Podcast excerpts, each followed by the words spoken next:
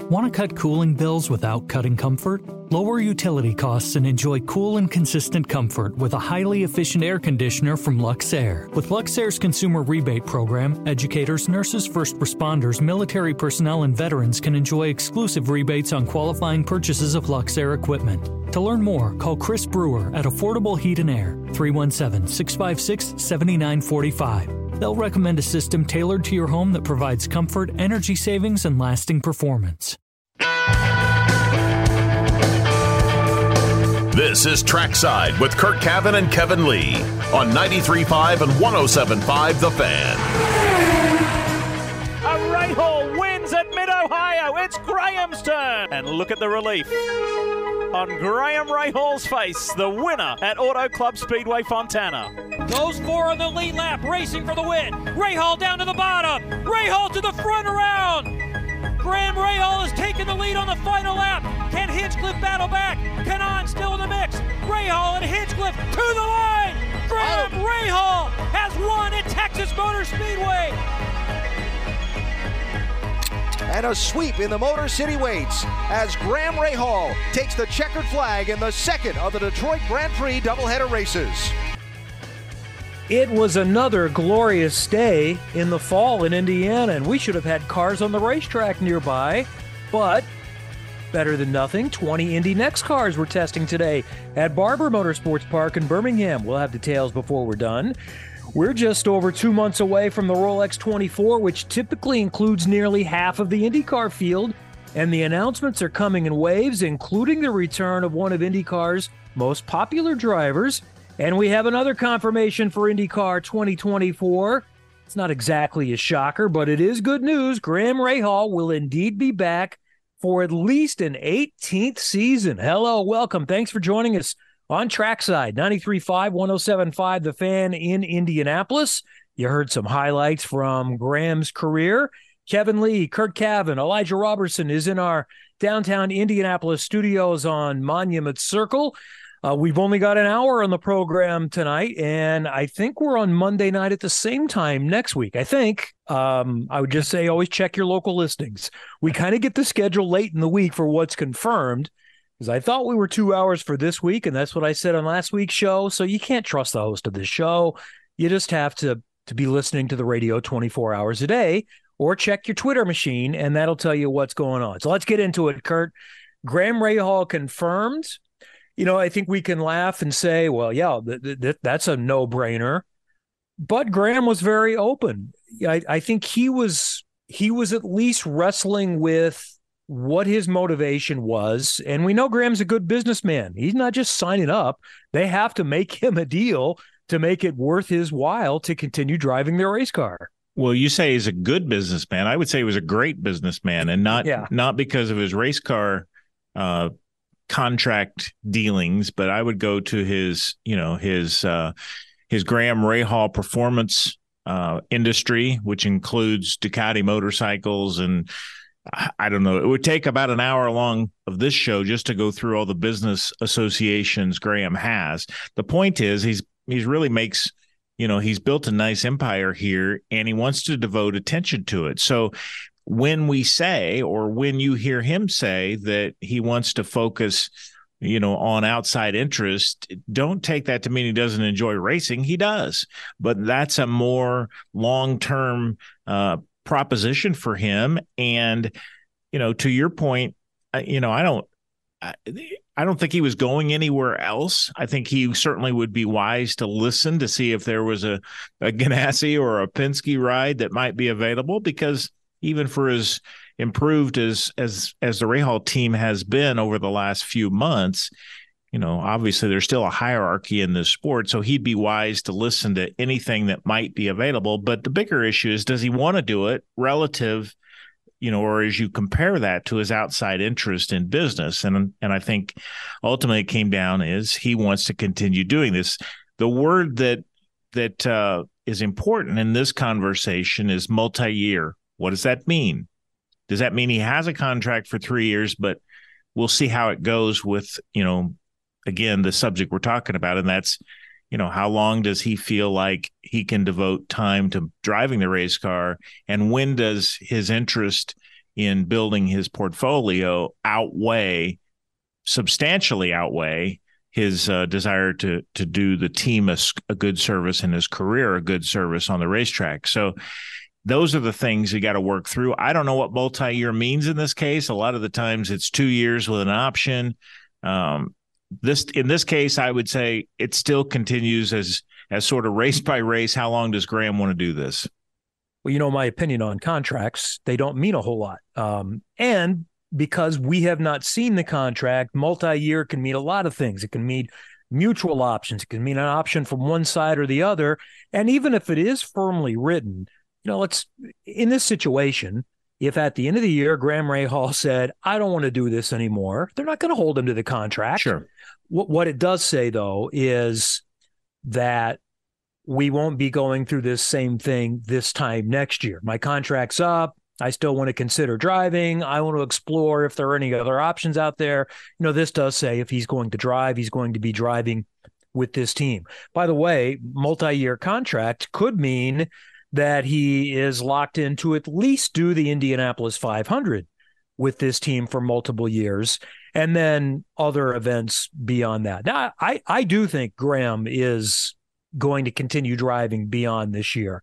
I think as as much as we and probably he could make the argument that he could make more money focusing fully on business I think we'd also come back and say it's probably good for his business to continue being an active race car driver and having a platform and delegating some of the other responsibilities of the business. Makes it difficult, makes it difficult to do both of those things, but he's still a relatively young man. Yes, I, I mentioned going into his 18th season, but he won't be 35 until January.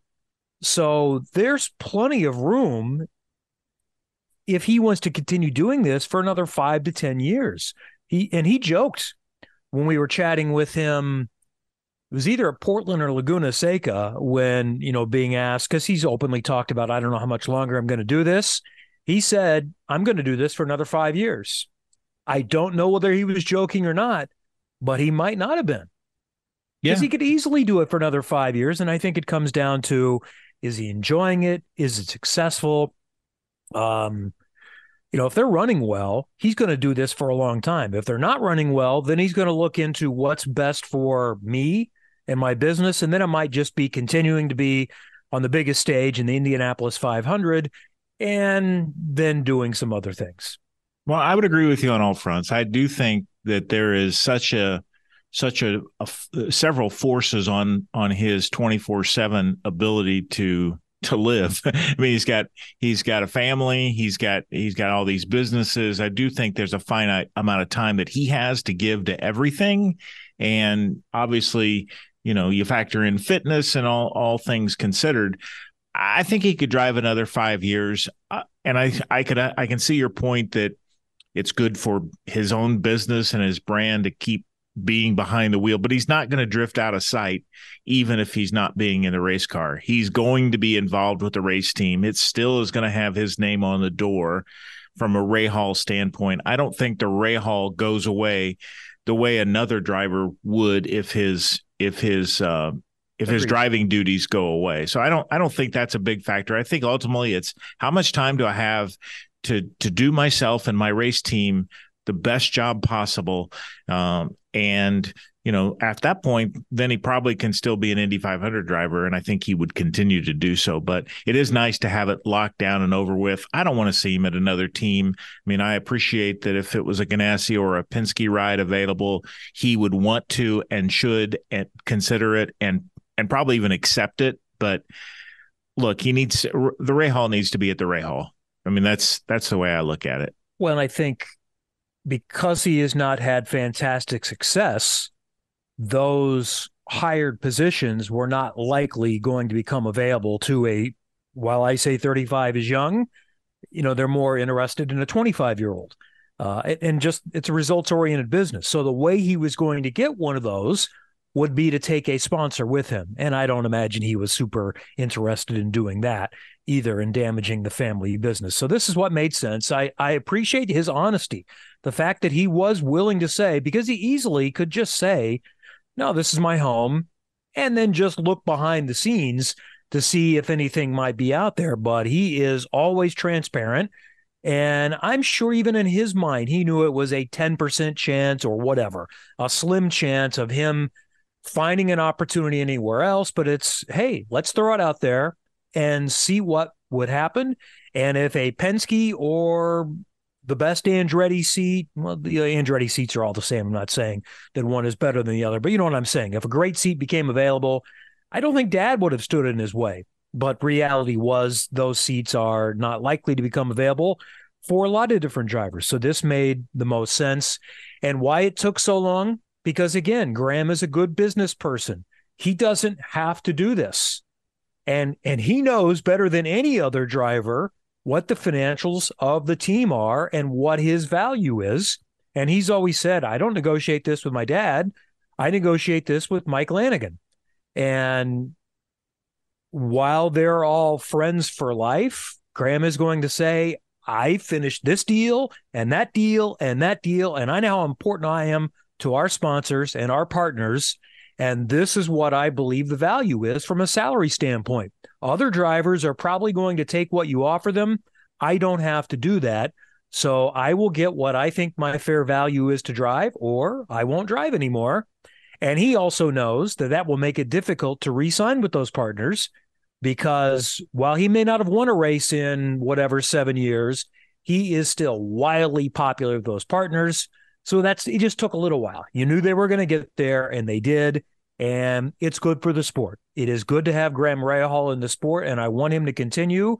And, you know, it's not that we're rooting for one team or driver over another, but it's it's good for the sport if Graham Rahal is successful. He's one of the names that resonates with people who aren't paying attention. I can go to someone that knows nothing about the sport and I can say Graham Rahal and I can explain, you know, it's Bobby Rahal's son, David Letterman owns the team. Oh, okay, and there's a connection there.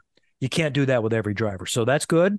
That's um one more thing ticked off. And now box checked. You, you know, you're not. You don't want to say ticked off, but the the other thing I would say One though, more box, yeah, ticked, checked. Yes. There you go. One more thing I would no say about this. You made the reference that that Graham would have to go to Mike Lanigan and and and sort of pitch his value to the team. I don't even think that's necessary. He and Mike have such a great relationship, and Mike uh, as much as anybody in the organization understands the value that Graham brings on and off the racetrack, how he works the business. They've been together. I mean, you go all the way back to the beginning of of uh, of Graham's professional career in Atlantics. I mean, mm-hmm. this is a relationship that really has we talk about relationships standing the test of time. This one, this one is almost as as uh, as strong as as the Graham and Bobby relationship in racing as well. I mean, Mike's been there every step of the way for Graham, which probably plays into on the other side. Graham is potentially going to give a hometown discount because I'm sure Mike Lanigan helped fund him when he was a teenager and get him started in, in the business. So you know that plays into. That's what makes this a little bit complicated because there's definitely loyalty both ways uh, on those side of things. Um, so the next story will kind of come back to Rahal, Letterman, Lanigan. We have mentioned before that it was said that Juri Vips remains under contract with the team, and they're they were looking at the possibility of exploring running him in a fourth car at times. Here's one area which could make that an option, maybe.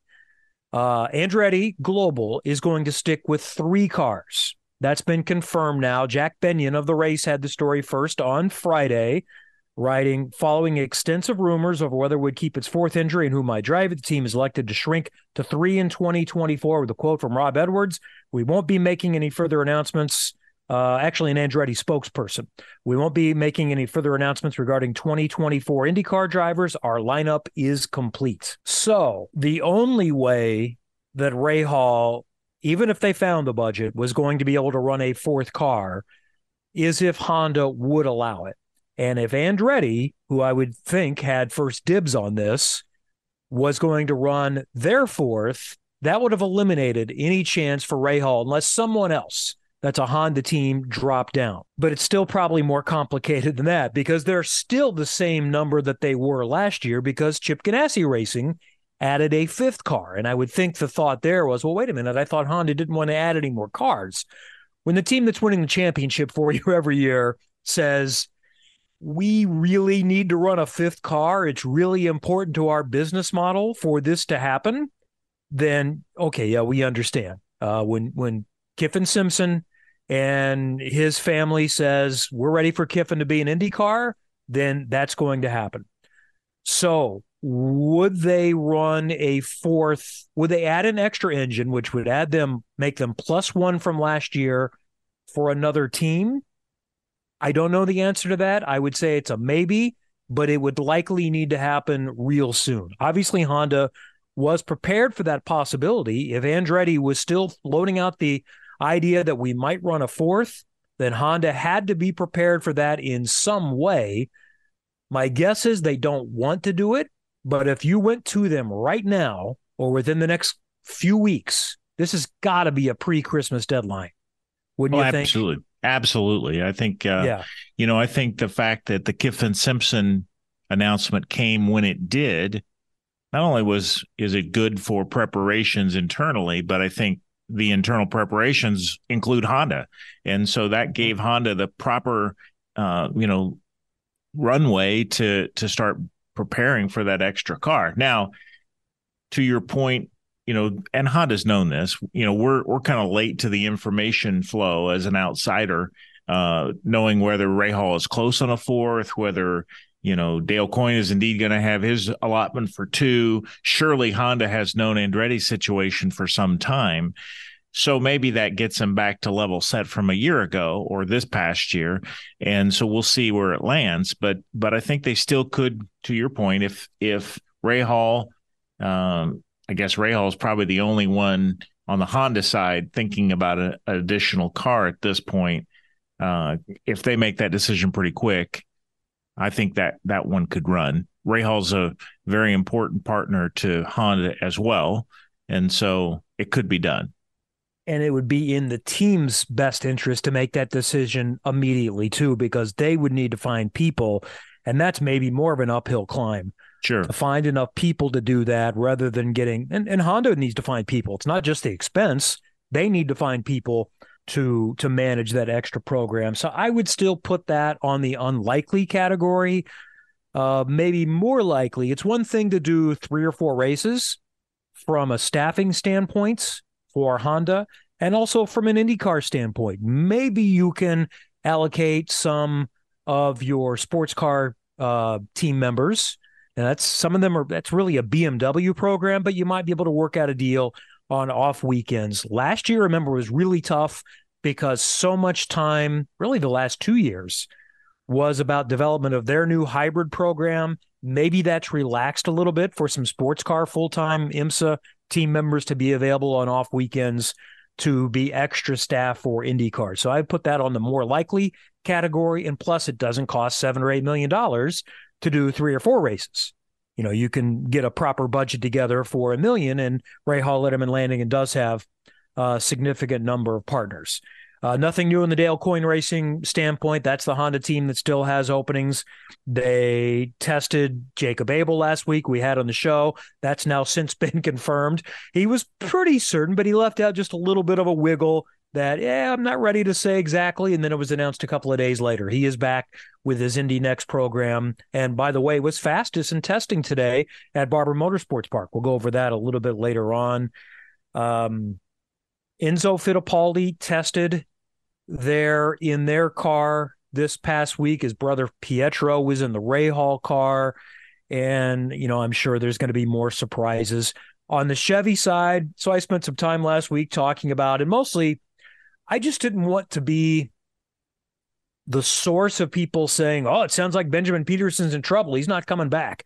I'm just repeating the things that I kept hearing, and I decided, all right, I'm just going to go. I wouldn't call it the high road, but I'm just going to go with the on the record path and go with what the driver, his dad, and the team had told me that there's going to be no change. And like I've said, I know that contracts can be broken, and we're just going to go with that. Well, now we have our first bit of uh, conflicting information there, and some more of what where there's smoke. There might be, I wouldn't say fire, but there's at least the possibility of some. In a racer.com story regarding the number 55, Larry Foyt declined to comment on any aspects of the relationship with Benjamin Pedersen. So in the past, I know I've asked him and others have, and his answer was something along the lines of, we expect Benjamin Pedersen in the car. The fact that he didn't say that means I guess we're back to where I was talking two weeks ago. We're going to need some reconfirmation of where that program is. So I don't know if uh, there's been a budget shortfall or if there are other options for Benjamin Pedersen and they're looking elsewhere or what the story is, but that's going to need to be one that's followed. And as we've expected or suspected, the 14 car still needs a little budget. Santino Ferrucci is a desired choice, but he is he or the team is going to need to fulfill that gap. And if he can't, then they would be open to another driver sharing that ride. So you mentioned two possible explanations for the Benjamin Pedersen situation. One, perhaps a budget shortfall. Uh, secondly, perhaps Benjamin enters somewhere else. And I think really the third one is now that this Penske relationship exists, is there is there just more competition for that seat than there was previously? You know, is that a more desirable place uh, than it was, say, you know, a year ago this time? And I think that's that's an absolute. And so while while Larry perhaps hasn't said that, I think it's it. I think that's probably number one if I'm looking at it. Uh, I haven't I haven't asked Larry about this, but I think of those three possibilities: budget short, shortfall on Benjamin's side, Benjamin looking elsewhere. I think this is number one. I think this is you know he's got new people interested in that seat, and they have budget, and they know that's a path potentially uh, to to be under the watchful eye of the Penske organization. And the other thing I would say is that Larry obviously talked very extensively about Santino. They clearly want Santino back, so uh, it's a matter of of trying to get uh, you know all the budget pieces together so that that can happen and that they can field this second car. But but I think somebody, I don't want to say somebody big name, but I bet it's somebody who has uh, really strong credentials will end up getting this ride. The fifty five. Correct. The fifty five. Hmm. I don't know who it is. I just think there's somebody out there who's who's going to be looking around for a seat, and or is looking around who might have budget. And so, so what good. you were saying is what I talked about last week. That that's what I had ultimately decided. The genesis of all this paddock conversation late in the season was, in part, you know, maybe it's just from others that wanted that seat. Yep. Because as I said, the people involved said, nope, no changes are planned. Well, they've stopped saying that. So yeah, that's right. um, you know that that's what makes me wonder. I, I don't know that there's another driver with massive credentials with budget. I think we have some drivers with big budgets, and we have some drivers with massive credentials. The challenge is mixing the two of them together. So maybe I'm missing someone, but tell uh, help, help me out with the driver that we think has amassed a lot of budget that has either won races or come real close to winning races. I can't give you that name, but as as I expect in the in the conversation between the 55 and the two Dale Coyne seats for there to be somebody likely who has been in the Europe system, who has some some reasonably good credentials to to pop okay. up into the conversation. Yeah, yeah, yeah. I, I, I can see that. Yeah, somebody. That's the only place to come. It's not coming from our correct. Attic, correct. Uh, in that case, now I do think there are some players in the mix from the IndyCar paddock. Um, but yes, someone that is thought to be a potential race winner immediately or a a podium finish is probably more fair and bring some budget is going to be someone from the F2 world, but they're starting to get crossed off uh, as in, nope, we're looking at Super Formula. We're, we're looking at WEC and continuing being an F2 development driver and wearing a golf shirt uh, on weekends and going to hospitality. Uh, so yeah, we'll we'll see what happens there, but that's definitely definitely in play and one of the big question marks moving forward at this point. Sports car news related to IndyCar. James Hinchcliffe is back, announced last week in three endurance races. So the Rolex 24, Sebring, and Petit Le Mans. Uh, though that's what 30, 46 hours of racing split with his teammates for Pfaff, which is now a McLaren team. So this isn't. I don't think if people have been paying attention, a total shocker. Um, I'm kind of.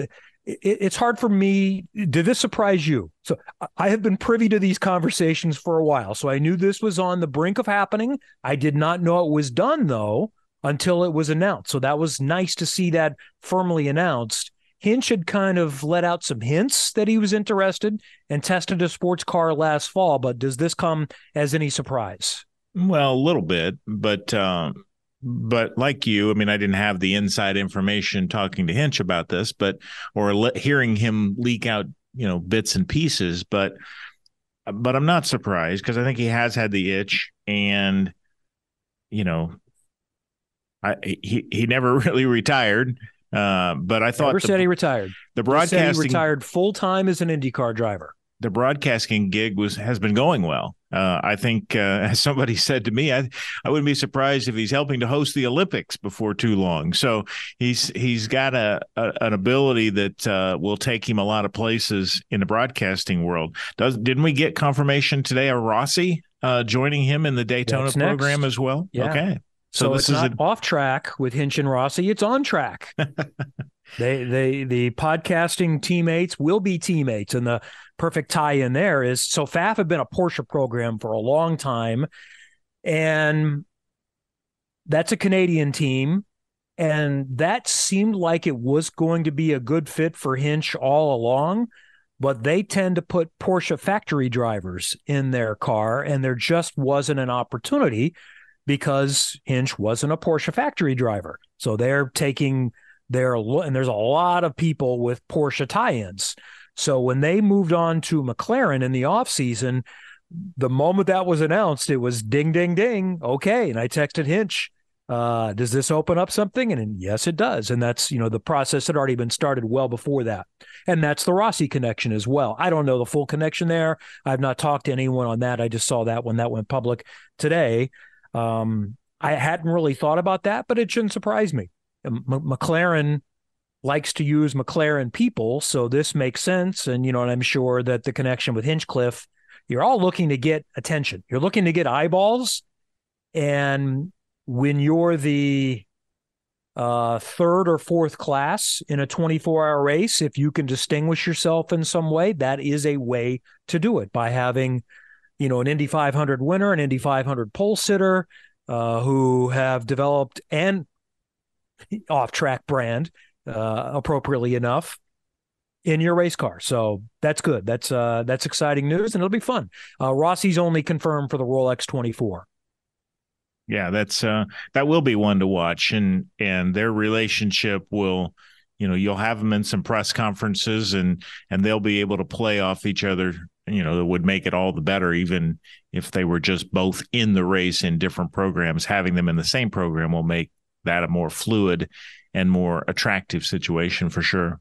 Oliver Jarvis is one of the other full time drivers, well known to sports car people. He was a part of the Mazda program. He was a part of the the Meyer Shank Championship team last year in the top category. I think it's probably been a while since he drove a GTD car. That's what this is. The uh, and it's a pro car, so it's the third of the four levels. There are only four classes next year. LMP3 goes away, which brings us to a next bit of a nugget of news.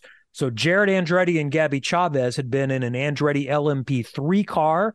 Uh, they had done a few races in a GTD car. That's a GT3 car this year, and they're doing that full time next year, but switching from Aston Martin to a Porsche. So happy for Jarett. Happy for Gabby Chaves to be racing full time at a pro level again and in a number that'll mean something to some people, the number 43, uh, which was Jarett's dad, John's number for so many years with Richard Petty. And it's not labeled Andretti Global. It's said to be Andretti Motorsports, I think. So obviously a little bit of a separate arm of the Andretti Global organization. A couple of other nuggets. There, there were tons of announcements today. What's new this year is IMSA required every team to commit to the season. So we got a team entry list about a month ago, and I think they have to have drivers confirmed. I think it might be this week, which is why I saw 25 different announcements today for all kinds of different teams, and that included Sebastian Bourdais being confirmed to return. I think his contract was up, as was his teammate Renger van der Zande, but they are back with Chip Ganassi's Cadillac team. So I'm happy to hear that. And there were many others. And Hunter McElrea, Indy Next driver, was confirmed for the endurance uh, seat for TDS. That's an LMP2. That's a prototype, really cool ride.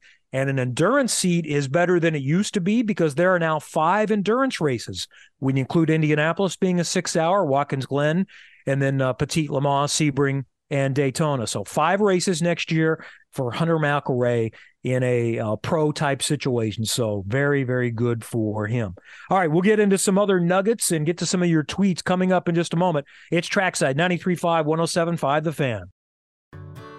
Whether it's audiobooks or all-time greatest hits, long live listening to your favorites. Learn more about Kisqali Ribociclib 200 milligrams at kisqali.com and talk to your doctor to see if Kisqali is right for you. Whether it's audiobooks or all-time greatest hits, long live listening to your favorites. Learn more about Kisqali Ribociclib 200 milligrams at kisqali.com and talk to your doctor to see if Kisqali is right for you. Hi, this is Ed Carpenter, and you're listening to Trackside. Thank you for staying with us. Just an hour tonight on the program. Um, a few tweets that have come in earlier today. This is Oh, I guess the tweets we got were just in response. I didn't really have a, a graphic to put on the Twitter feed today, so I put next year's schedule. So that elicited, as if this was new information, only three oval tracks is very disappointing. I'm, I apologize to Bob Montgomery today that he apparently hadn't seen the news. So I would I would agree that it could be disappointing, but it was not unexpected. And then Wayne says it's still unacceptable that IndyCar doesn't have Texas Motor Speedway on the schedule. Just 100% unacceptable. So let's explore that for a moment. Unacceptable to me means you can't have had this happen and you just fully dropped the ball. This is inexcusable. Or in Wayne's world, ooh, Wayne, Wayne's world, does it just mean I'm not happy about it? And I get that. I get that you're not happy with it, but saying it's unacceptable, I'm not sure. And and Wayne's a fan. He doesn't have to understand the ins and outs of it, but it I don't think that's the right word. That it's unacceptable. Because just because we want to go there, we can't just show up. We can't just bring the transporters down there and knock on the hello, we're here for our auto race. Because they've padlocked the gates and they won't let you in. Well, it's an you know, or a, they might let you in, but they say the fee the entry fee is $2 million. Yeah, it's you know it's a difficult thing. I think w- when he says unacceptable, I feel that way too. Uh, as a race fan, it's been it's been a place where I have seen and and you, you you felt it as well. Some of the most interesting emotions of my career have come watching races at Texas Motor Speedway. I have watched races and just been totally thrilled by the excitement and the close racing and and all the festivities that Eddie Gossage put into that program over the years since 1997.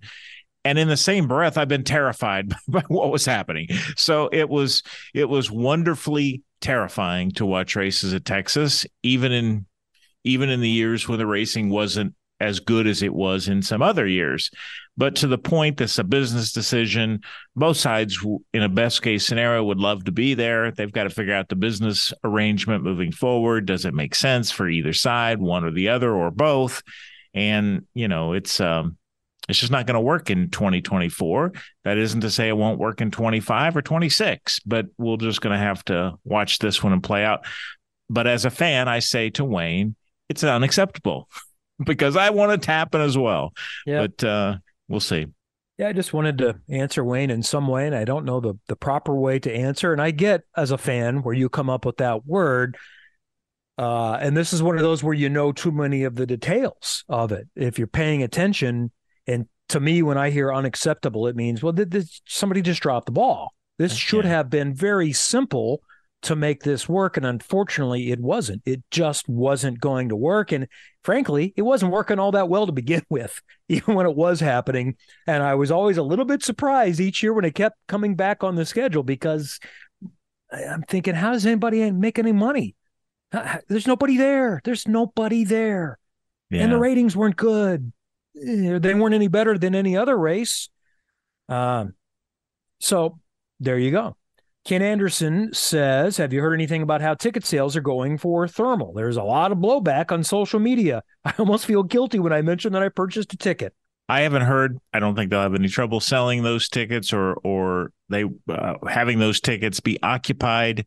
Um, I can tell you, tickets at Indianapolis Motor Speedway are going exceptionally well uh, for for 2024. And if you want tickets to the Indy 500, I might suggest you get on the get on the stick because it's uh they actually are are going at a at a record pace here. So uh, thermal will will be they'll they'll accomplish a thermal uh, what you would like to see happen, and it'll be a great TV show, and we'll have to uh, decide as a as a sport whether it looks different in 2025 or this is the model that that is unique for the sport and to have sort of an all-star race my opinion which may have no merit is that the success of this event has nothing to do with how many $2000 tickets correct correct they sell to the general public does that make That's sense right. That's yes. right.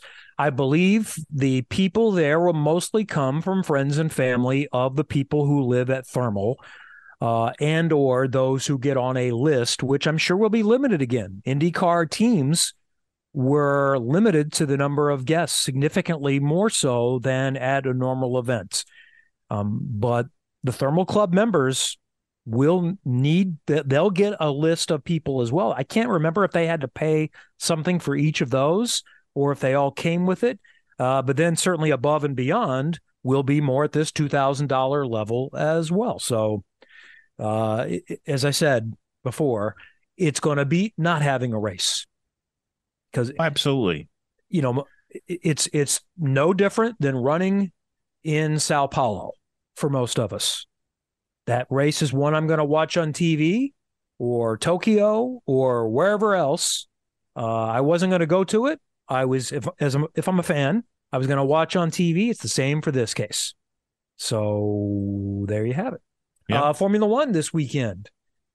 And with that, one nugget uh, the Andretti story continues to percolate. Jenna Fryer of Associated Press had a story last week. We'd heard this before that there were some, might have been another Jenna story, uh, that Formula One was trying to get to General Motors and saying, you know, if you just want to align yourself with another team, we'll get you in there ASAP. And Jenna's story was with quotes from Mark Reuss, the GM president, is basically saying, no, if we go to Formula One, it is with Andretti. We have no interest in partnering with another team. So that was obviously one of the Formula One would love to have General Motors.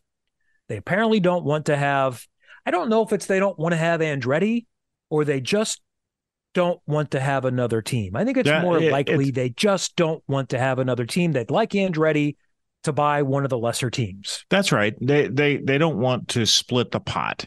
That's I I don't think I'm I'm even close to being off base in saying that with 100%. Yes, there's a little bit of the Michael and the and the Mario effect take the uh the Andretti spotlight away from others, but it is all about splitting the pot. They split it 10 ways now they're going to have to if they include the andretti's they'll have to split it 11 ways. And the argument against um, or in favor of the andretti partnership is that they will bring more value added to the to the overall kitty. So you're splitting a larger pot 11 ways. But you know this is all about greed and we'll see where it lands. And if if uh, if they're silly enough to not let this happen then they're pretty silly. And the challenge is none of the other teams are for sale. They almost had one a, a, few years ago, and the, wait a minute, the value is going up. No, that price is no longer good. You're going to need to pay us many, many times more. You know, the team that seems like it is most likely to be available and I'm an outsider. I have no inside information on really what's going on, but from what I read, would be at Williams. Williams, yeah. And that'd be a shame because you'd get one wonderful name back into Formula One in Andretti. But if it's at the loss of Williams, that's not going to go over well. That's a name that you don't want to see go away, even though the family is not involved anymore. But if if Andretti is going to buy it, it has to have the Andretti branding on it. Does them no good to operate Williams Racing. That's right. That's right. It would be an Andretti organization uh, in name and execution, but yeah, it would be at Williams' expense, and that would be that would be a shame on so many levels. Do we totally get why the race is going to be at 12:55 a.m. Eastern time. I I know it's because it's 6 or 7 in the morning UK time, but that doesn't seem all that ideal either. Don't they have DVRs in the UK to watch it when they get up? Well, they didn't want to have, you know, they wanted a night race. They wanted to showcase, you know, Vegas. Well, because the, it's too hot? No, Vegas at night it's looks 40 degrees. it will be chilly. It's not going to be, you know, I don't think it'll be 40 degrees at. I think it will be. Actually, at ten o'clock. My, my, son just my son just got back from SuperNats. It's miserably cold. No, no, no, no. The prediction mis- is it might be in the 30s. It's going to be cold because you know even in the des- in the desert the heat doesn't stay in the way it does in the humid humid climate. But it's going to be chilly, uh, very cold for for that time, and I saw some photos, people posting that there was snow on the ground. There's not snow on the ground in Vegas. I was just there, uh, but it um, it will be chilly. It will be very cold actually for those who are there. But they wanted a night race, and they needed to be in a time zone or a time time when Europeans can watch it. Maybe noon local time would have been better because then it could have been six or seven p.m. Yeah, but it's not in the nighttime. You can't see the sphere. You can't see all the lights of Vegas. True. True. Vegas it in the daytime is well, Vegas in the daytime is not is not the attraction that it is at night. It just isn't. Yeah. You might as well go to Reno or something, you know? Um, I think you could have made a case that you could have had a daytime race and then the parties afterwards.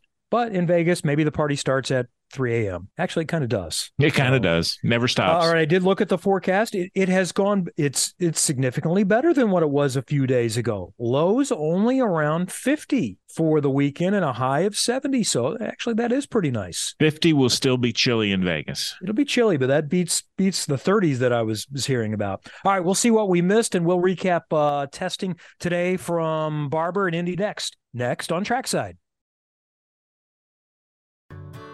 Whether it's audiobooks or all-time greatest hits, long live listening to your favorites. Learn more about Kisqali Ribociclib 200 milligrams at kisqali.com and talk to your doctor to see if Kisqali is right for you.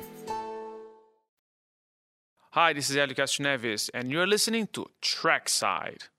Okay, final segment. A few other things. Uh, mentioned that Indy Next drivers, almost the entire field, I think 20 cars we're on track today at Barber Motorsports Park.